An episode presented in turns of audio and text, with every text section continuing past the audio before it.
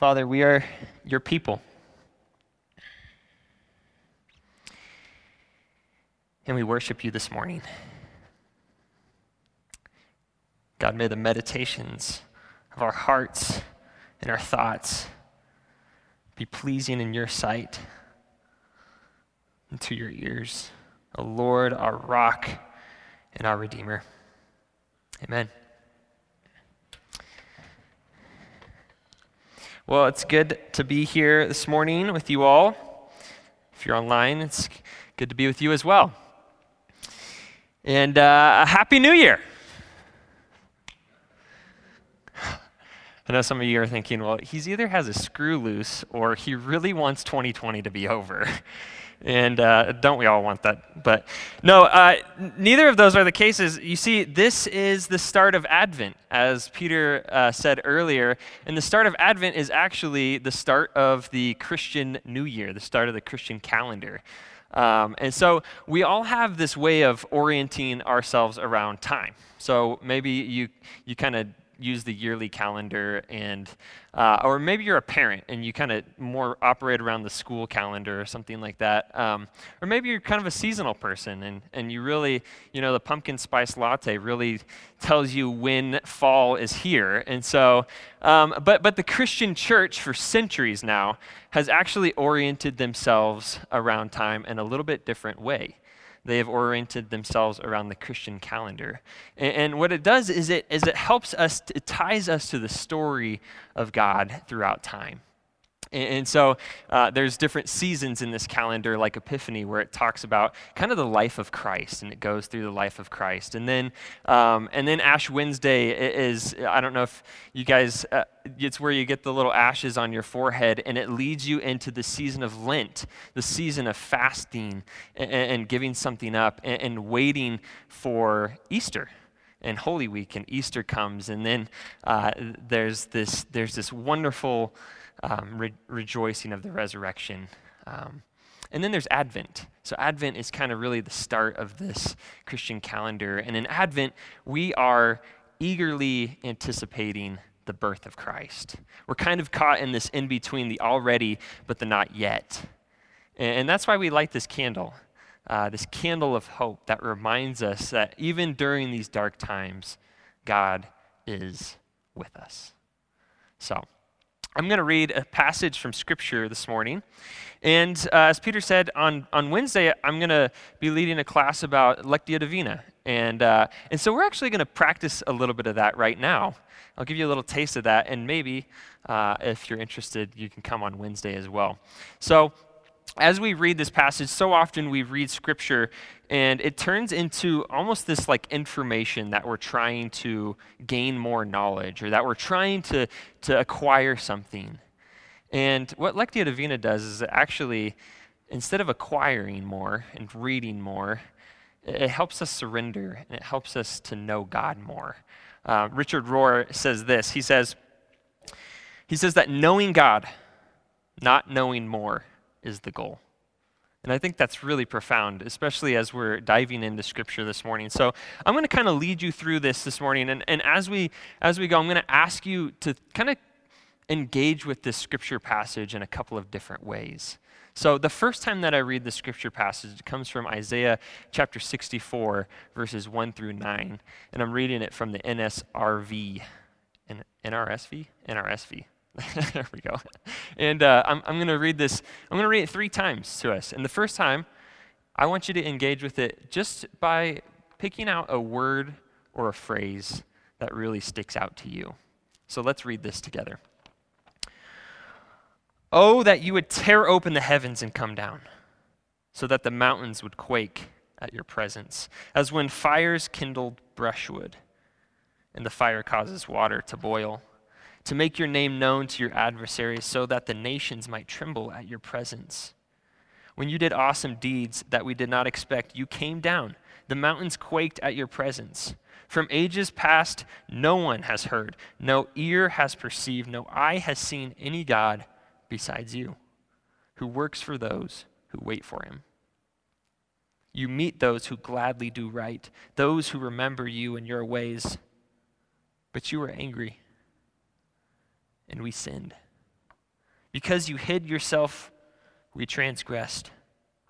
We have all become like one who is unclean, and all our righteous deeds are like filthy cloth.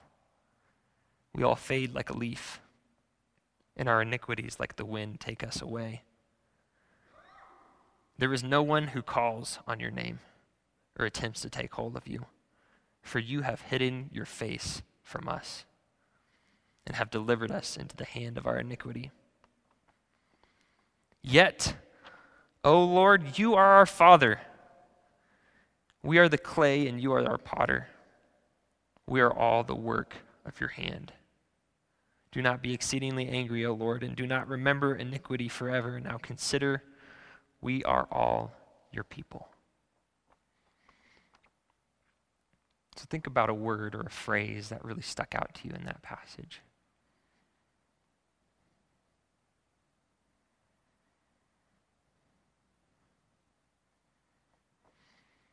And the second time as I read it, I really want you guys to, to really just listen, to listen to what God is saying to you in this passage.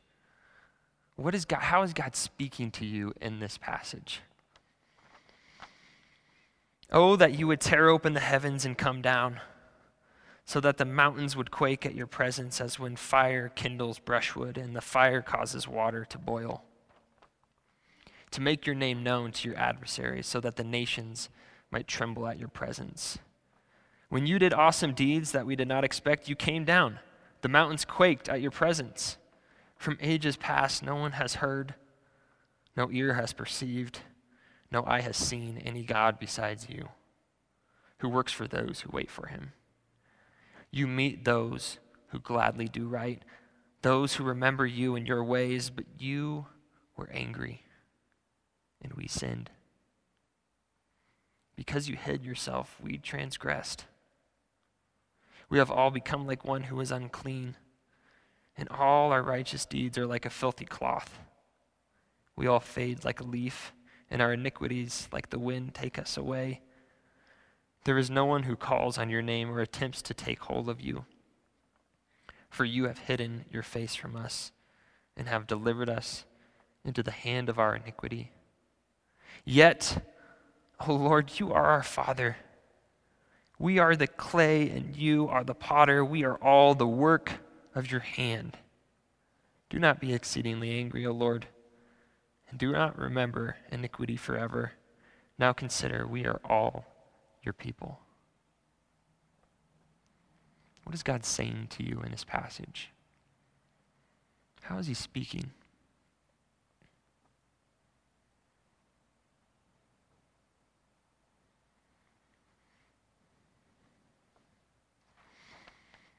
Now I'm going to read it a third time. And this third time, I want you to engage with it in asking this question How is God asking me to respond? How is God asking me to, to respond to what He is saying to me in this passage? Oh, that you would tear open the heavens and come down, so that the mountains would quake at your presence as when fire kindles brushwood and the fire causes water to boil, to make your name known to your adversaries so that the nations might tremble at your presence. When you did awesome deeds that we did not expect, you came down. The mountains quaked at your presence. From ages past, no one has heard, no ear has perceived, no eye has seen any God besides you who works for those who wait for him. You meet those who gladly do right, those who remember you in your ways. But you were angry, and we sinned. Because you hid yourself, we transgressed. We have all become like one who is unclean, and all our righteous deeds are like filthy cloth. We all fade like a leaf, and our iniquities, like the wind, take us away. There is no one who calls on your name or attempts to take hold of you. For you have hidden your face from us and have delivered us into the hand of our iniquity. Yet, O Lord, you are our Father. We are the clay, You are our potter.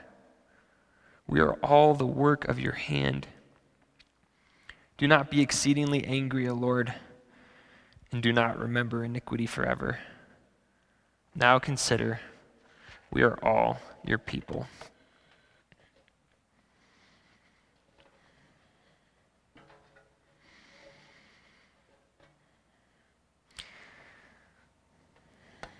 How is God asking you to respond?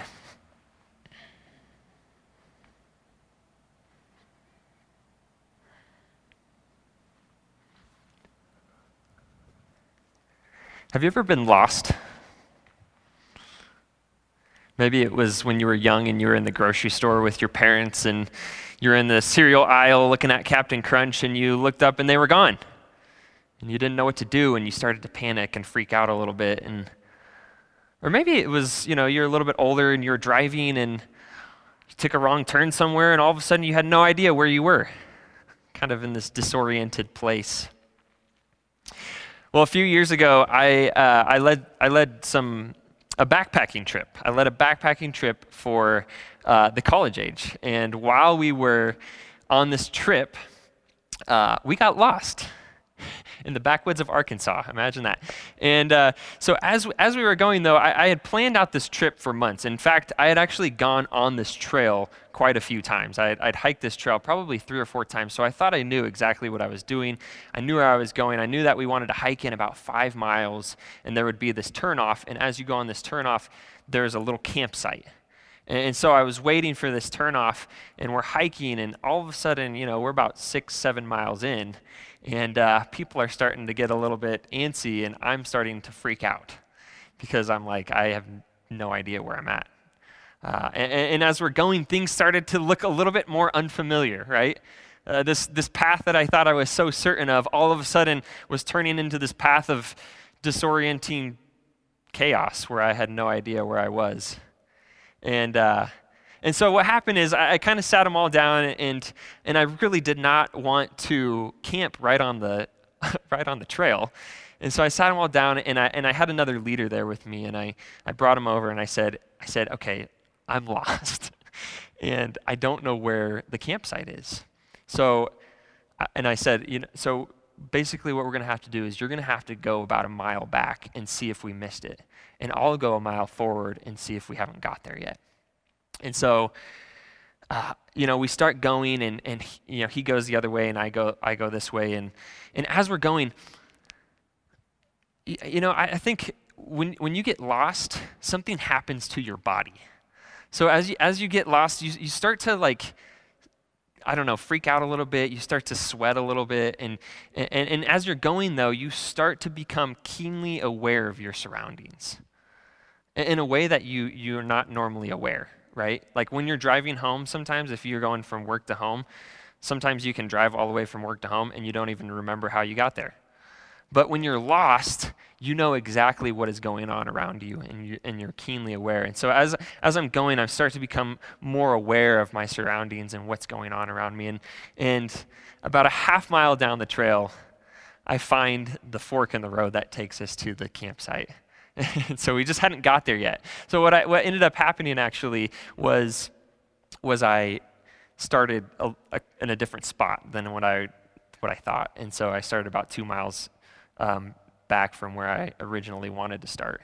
And so by the time I got there, I, I was, I was just completely distraught. And, um, but things worked out okay. We, we were saved in the, in the backwoods of Arkansas and we, we made it. But this is where, this is where Israel finds themselves. Israel is lost. They are in the midst of exile right now, the Babylonian exile. This is where this passage takes place. Isaiah is, is, in, is saying, Rip open the heavens and come down and save us. They've been in this Babylonian exile for so long that they have forgotten who they are. They've forgotten where they came from. And they're in this place that is really just disorienting. This place where they're, they're asking and wondering, where is God? When is God going to show up and deliver us? And they've been wondering this for so long that, in fact, many of them had given up on this. Many of them had just adapted to the ways of the Babylonians slowly and surely over time. And now they're in this place where they're completely lost. And the text says, We have become like one who is unclean, and all our righteous deeds are like filthy cloth. We all fade like a leaf, and our iniquities, like the wind, take us away. We have no substance left in us. There is no one who calls on your name. We've stopped calling on your name because we don't know where you're at. There is no one who calls on your name or attempts to take hold of you, for you have hidden your face from us. And instead of delivering through the Red Sea, they've been delivered into the hand of their iniquity. There is a hopelessness that rings out in this lament. This is a lament, by the way. This is, this is Israel lamenting that they are lost. Where is God and why hasn't he shown up? Why hasn't he shown up like he showed up in Egypt? Right? The God we were so certain would always be there. The God we were so certain would fight for us, that we knew exactly who he was, is now nowhere to be found. Now, many of us had, have been in this same place, right? I think looking around this room, a lot of us have been in this place where, where we are disoriented where we feel lost, where we feel a sense of heaviness that God has hidden his face from us and just given us over to whatever it is. And, the thing about being lost is that being lost has really nothing to do with us wanting to be lost, right? Like, you, you don't try to get lost. And if you do, you're really not lost because you know where you came from. But what happens is, is you, it's not like you get to choose. It's something that happens whether you like it or not. You know, you know maybe, maybe you've lost your job. Or maybe the one that you loved for so long has left. Or maybe a loved one has died. Or there's a cancer diagnosis. Really, any experience that forces us into this place where, where we're disoriented, where there's this chaos and you no longer know the direction of your life. You don't know how to get back to where you started, and everything that was once so certain starts to become a little uncertain. See, in this passage, Isaiah begs a silent God to show up. He, he, he did at the beginning, he says, Would you rip open the heavens? And I just love this imagery. Would you rip open the heavens? Because this is what Israel knows from God. That God is, is going to show up in this kind of shock and awe way and reveal himself in a fiery bush, or he's going to part the Red Sea for them, or he's going to come down onto this mountain and shake the mountain and destroy their enemies. And so when that doesn't happen, they start to wonder where is God? Where is the God that I was once so certain that I knew? And this story is really a microcosm of our faith journey, right? It's this, it's this microcosm of our faith journey where we start off kind of so certain of who God is. We start off and we know who God is supposed to be, and it really is maybe this God who started, who was very real to us at first. But then slowly we turn this God into one that looks like us, right? It's a God that we start to create in our own image. It's a God who responds to our ways of thinking and kind of fits into our nice, neat little box. A God who can who we can talk to but doesn't necessarily need to talk back to us. But then all of a sudden, our box implodes, right? Whatever it is, whatever circumstance it is, and maybe it's something that you've done, maybe it's an outside experience that's happened to you, but whatever it is, our box all of a sudden just kind of implodes. And what we once thought was so nice and neat is now messy and disordered. A God we once thought we had control over is now silent and seems to be kind of slipping through our clenched fist. And we're left with this doubt and maybe a little bit of silence and maybe some cynicism as well. But here's what I would say to you this morning is that we must lose God in order for God to find us. We must lose God. And when I say that, I, am saying God in the sense of a little g God. We must lose this God that we have created in order so that God can find us. And if you don't believe this, just read the entire chapter of Luke 15. Because Luke 15 has three parables about getting lost. and so, um, you know, Jesus in Luke 15 is talking to two groups of people. He's talking to tax collectors who are considered sinners, and then he's talking to Pharisees who are considered more of the religious elite. So we have sinners and we have those who are unrighteous, and then we have the religious elite and those who are righteous. And what he says is he, he, he reads them, or he tells them three parables. He tells them three stories. And, and the first story is the lost sheep. And this is the sheep that strays away from the 99, and the shepherd goes, leaves the 99, and he goes after the one sheep who is lost. And he says this He says, More joy over one sinner who repents than over 99 persons who need no repentance. And what he's saying is that he's not that he doesn't care about those who are in his flock right here, but what he's saying is that if, if we think we can save ourselves, if we think that our righteousness is, is self made, or our God is the God that we have created in our nice little box, then what happens is we can't get to this point where He can find us because we don't think we need to be found. But when we realize we're lost, like this little sheep, then He can find us. And there's so much joy in that. And then there's the story of the widow who, I'm, I'm, sorry, not the widow, but the, the woman who loses one of her 10 coins. And she literally drops everything she's doing and she cleans her whole house and reorders her entire life in order to find the one coin. And there's so much joy when she finds that coin. And then the last parable that he tells is one that you are probably pretty familiar with. It's the parable of the prodigal son.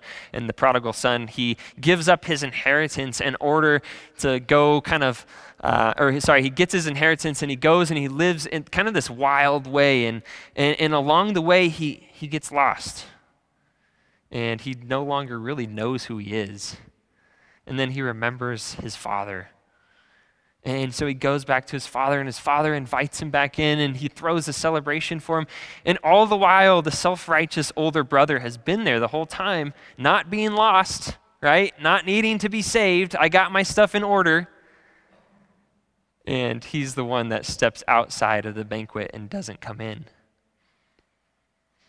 And so I think, you know, as we think about our faith journey, we think about a God who we have created, we have control over, we have order over. And that's okay. Right? This is a part of the journey. A God who makes sense. but as we go along, we have to get lost. We have to get lost because if you're not going to get lost, then you can't be found by God.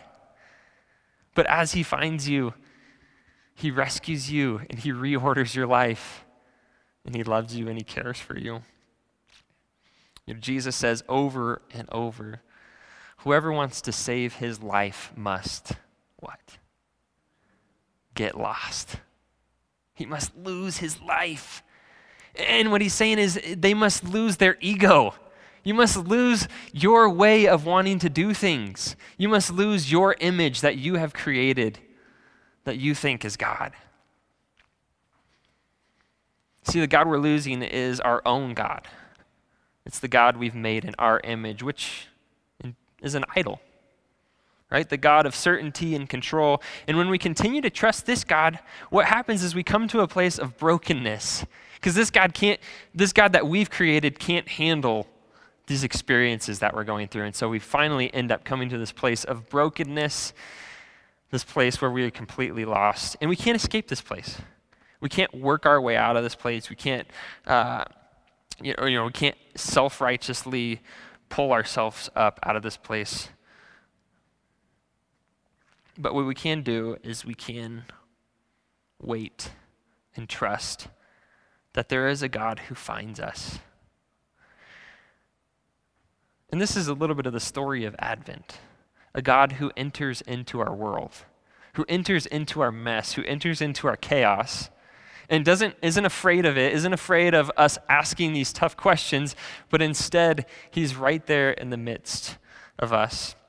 He's been there all along, and we just didn't realize it. It is then the God of salvation that he truly rescues us on his terms through powerlessness and vulnerability and through a baby. See, the hope of the world, he, he is the hope of the world, but you can only get to this place where you need hope if you're willing to get lost. Because if you're still in this over here and you got it all figured out and you got it all in order, then there's really not a whole lot of need for hope. But once you move into this disorienting place where you feel like I can't do this, I can't do this on my own, I, I need, I need rescued, I need saved, then that is the place of hope. That's the place where God shows up.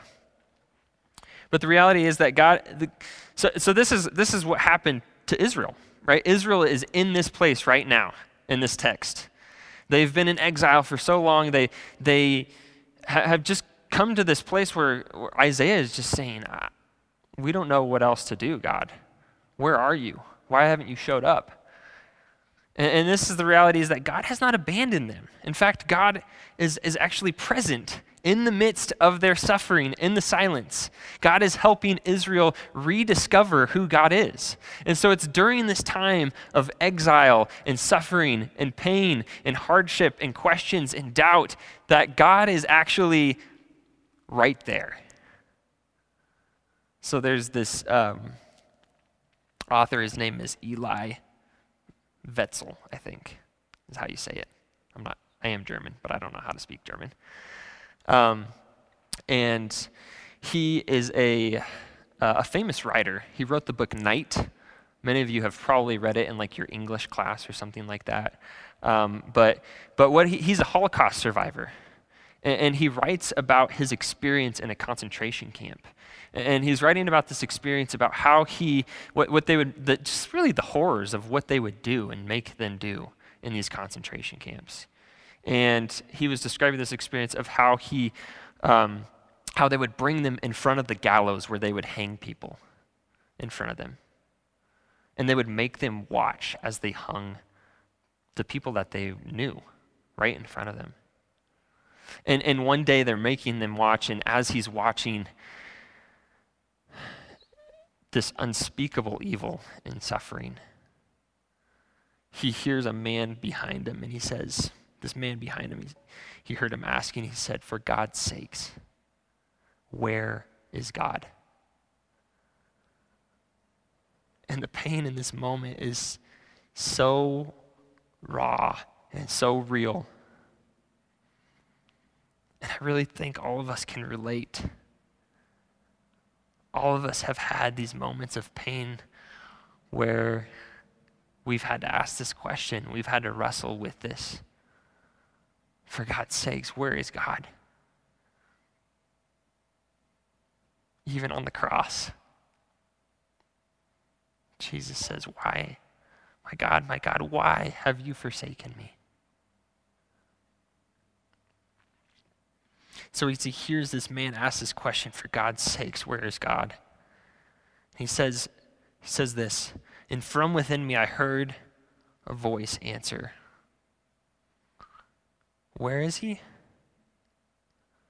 This is where. Hanging from the gallows. Hanging from this gallows. See, God has, re- God has revealed himself in a whole new way.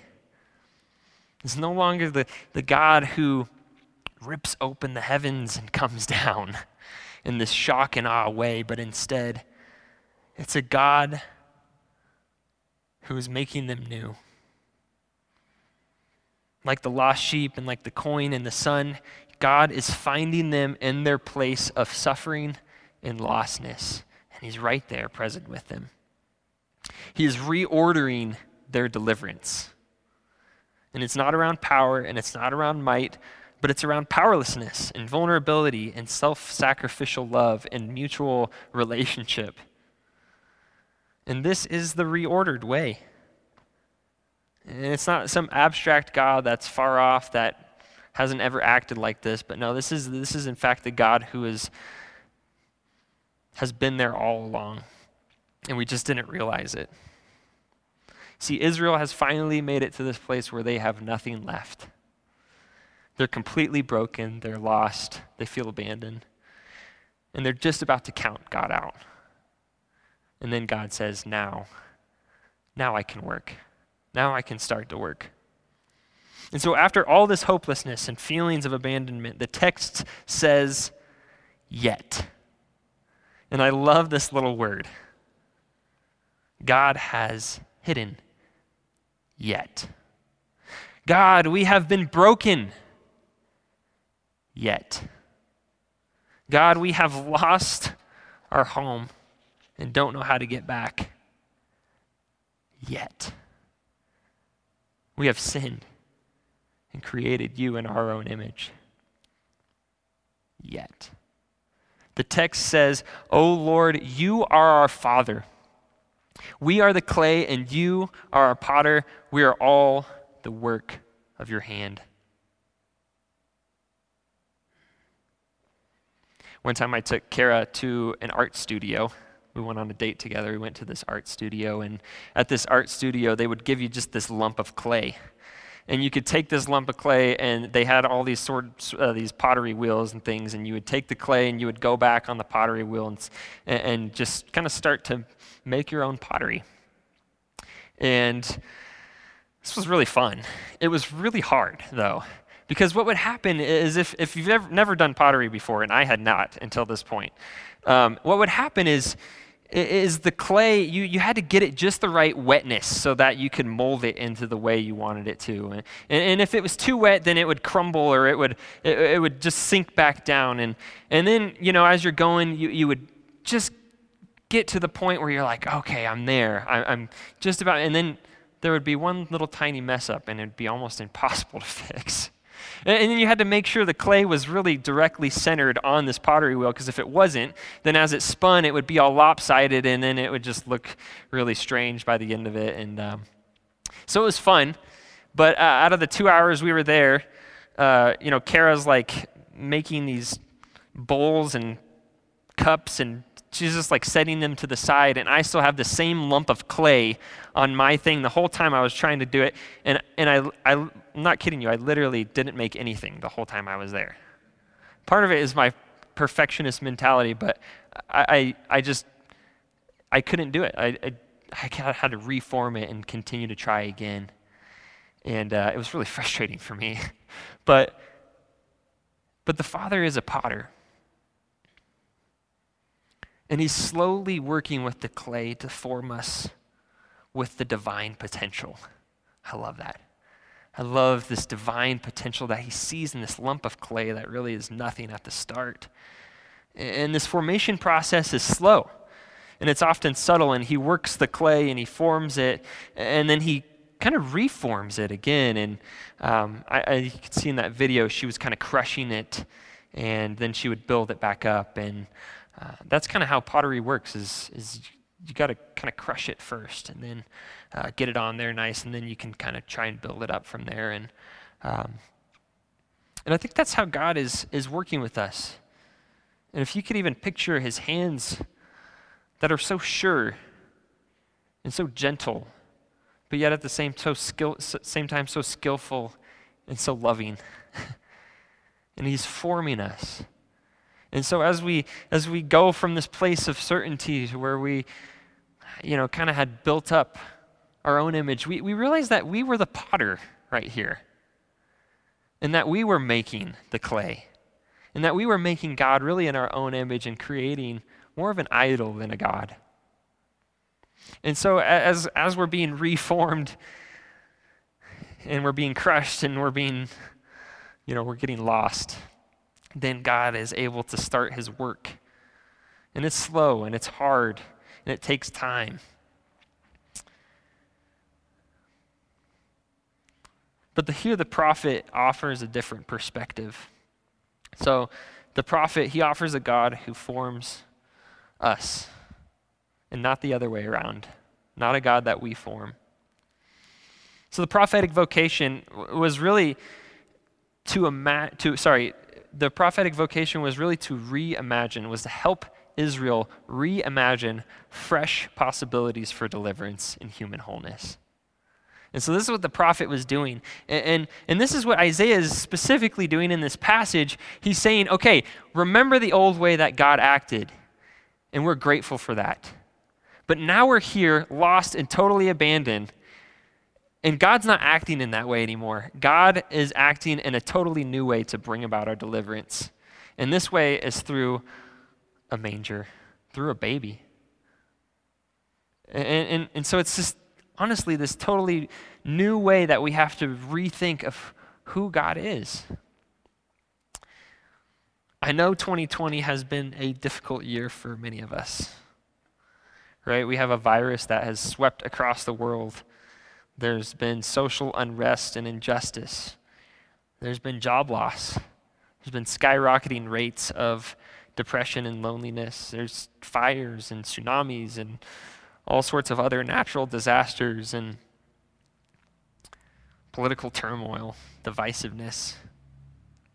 So it's natural. In a world of chaos, we seek to provide some sort of order, right? We give our opinions you know, based, based on our own agendas and place our hope in our own perspectives. Yet at the same time, we kind of wonder where is God in all of this? Why isn't God intervening on my behalf? Why isn't He doing the things that I want done? But you see, God, God is caught in this sort of tug of war, right? And we've been talking about this for the past four or five weeks. And we'll probably continue talking about it, but he's caught in this tug of war where somebody on the right says, Well, God, don't you care about the unborn babies? He says, Yes, God, but don't you also care about the immigrants and the value of their life?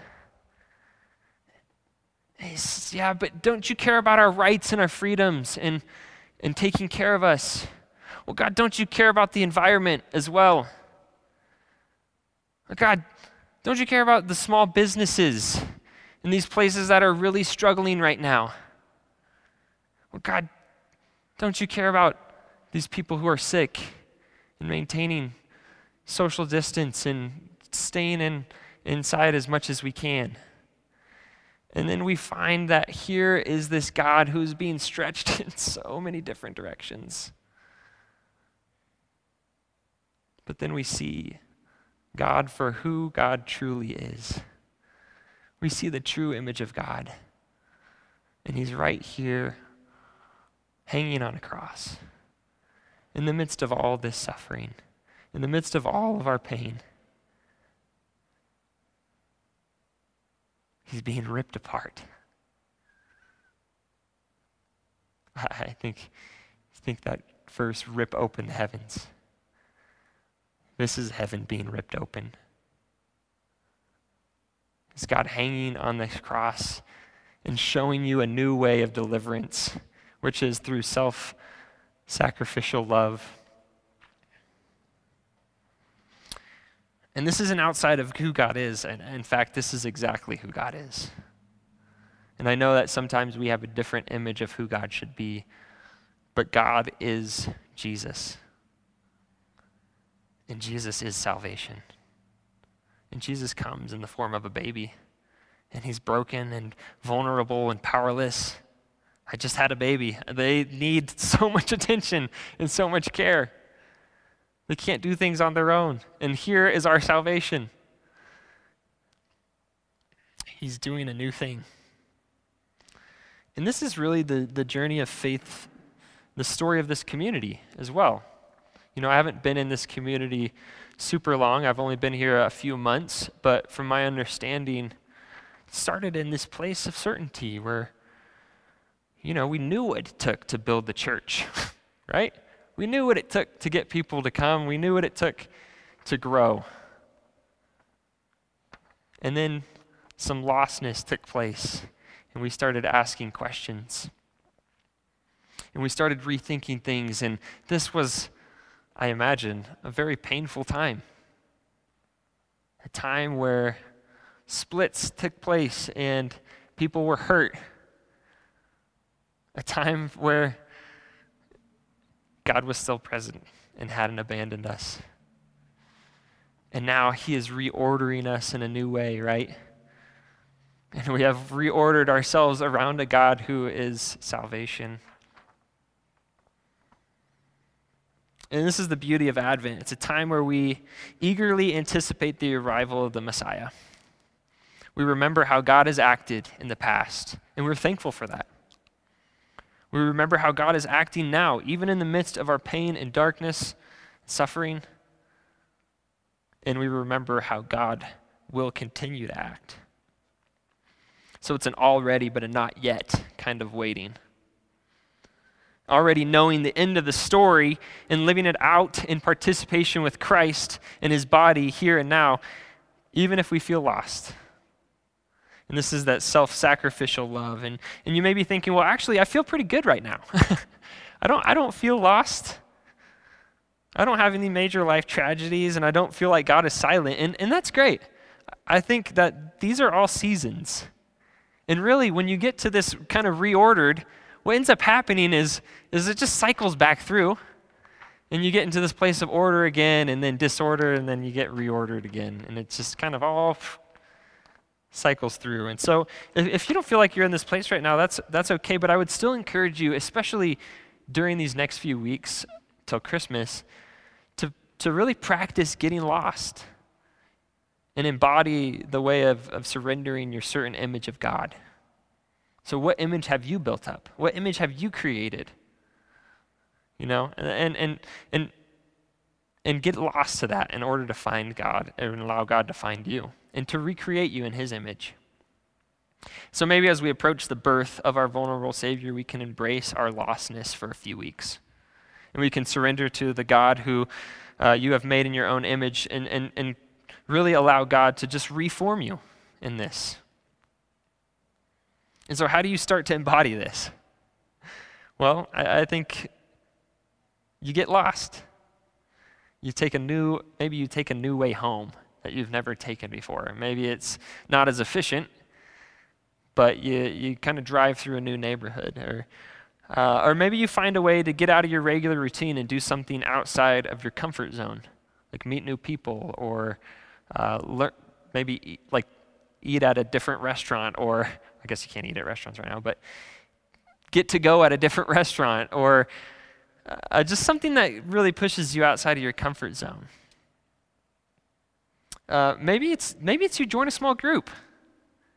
I think that the worst thing in the world is to get lost by yourself. That's that stinks. But when you get lost with other people, it's a little bit easier because you have people that are caring for you and going through that with you. And so maybe to join a small group, and maybe that is a little bit hard for you. Maybe it's hard for you to be vulnerable and hard for you to um, be in community with people who are different than you.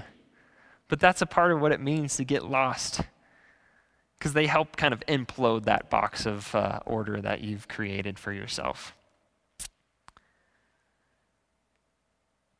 Really, as we come to the table today, this is. This is uh, the beauty of being in community and mutual relationship is that, you know, I, I kind of gave you that image of Christ being pulled apart right? In so many different directions, we all have these different ideas of who God should be. And yet, who we see God to be is the God who is on the cross, the God who dies for us, the God who cares for us. And so, as we come to the table this morning, this is God's body broken for you. This is God tearing open the heavens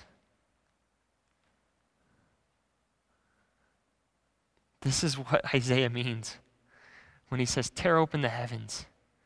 He's tearing open his own body so that you can participate in the divine life of Christ. And in the same way, he took the cup and he, uh, he said, This is my blood. This is the cup of the new covenant, shed in my blood. He said, Every time you eat of this bread and you drink of this cup, do so in remembrance of me, remembrance of who I am. So every time you get lost, remember who I am, and I will find you. I'm ripping open the heavens for you and coming down to embody this broken body and shed blood. And so, as we participate this morning, I would ask that as you come forward, that you would that you would think about maybe the God that you have created for yourself. Whatever that is, I think we all do it. None of us are free of that. Whatever ego that you have created for your own self, and allow that to be ripped apart. and come to the broken body and the shed blood of Christ and know that He has found you and that He is reforming you. He's reordering your life. He's delivering you in a whole new way. Let's pray. Father, thank you for this time that we get to be together, that we get to be your people, your body. Lord, and we know that community is hard. We know that community is hard. It's hard work, it takes effort to be together sometimes. And we have all these different ways of seeing you and understanding you, Lord, and that's all so valuable. All these different experiences that we walk into this place with. And the value of that is you take that and, and you reshape it and you remold it and you remind us who you are. Remind us that God, you, you are a God who opens up the heavens and redeems your people. But Lord, you're doing that in a whole new way.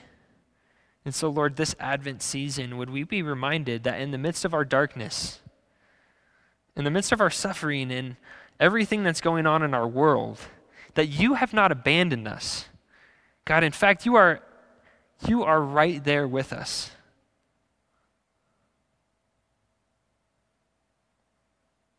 God, that you are redeeming us and reordering us in a new way.